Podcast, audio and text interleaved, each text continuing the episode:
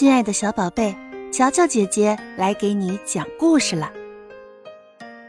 坚强勇敢的小企鹅，企鹅爸爸和企鹅妈妈都十分疼爱自己的孩子，他们经常下海捕鱼，让小企鹅呀吃得饱饱的，过着无忧无虑的生活。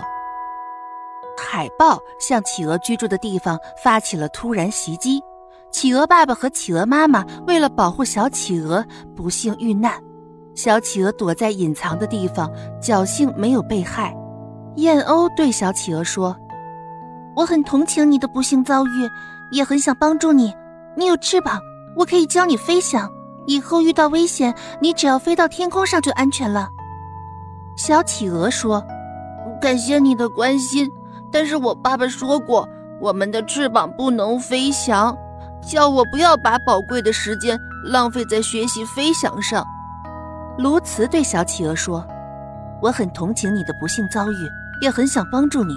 你最要紧的是生存，我可以教你捕鱼的本领，让你不会饿肚子。”小企鹅回答：“感谢你的关心，但是我妈妈对我说过，我们的捕鱼方法与你们不同。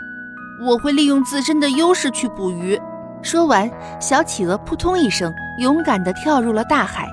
他多次潜入水中都一无所获，但是他并不灰心，一次又一次地潜水捕鱼。燕鸥和鸬鹚见小企鹅一直没有捕到鱼，很为他担心。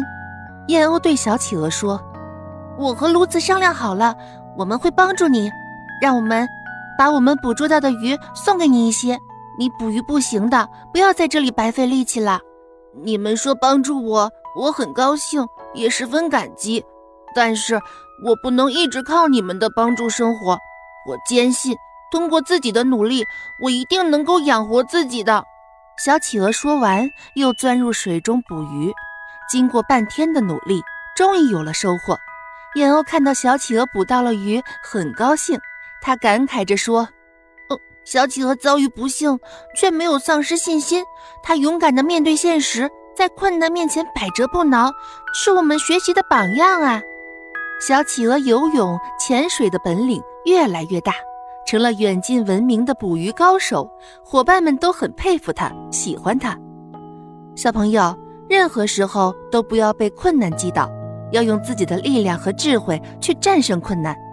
故事中的小企鹅是一个坚强勇敢的人，燕鸥的话很对，遭遇不幸却没有丧失信心，勇敢地面对现实，在困难面前百折不挠，是我们小朋友学习的榜样。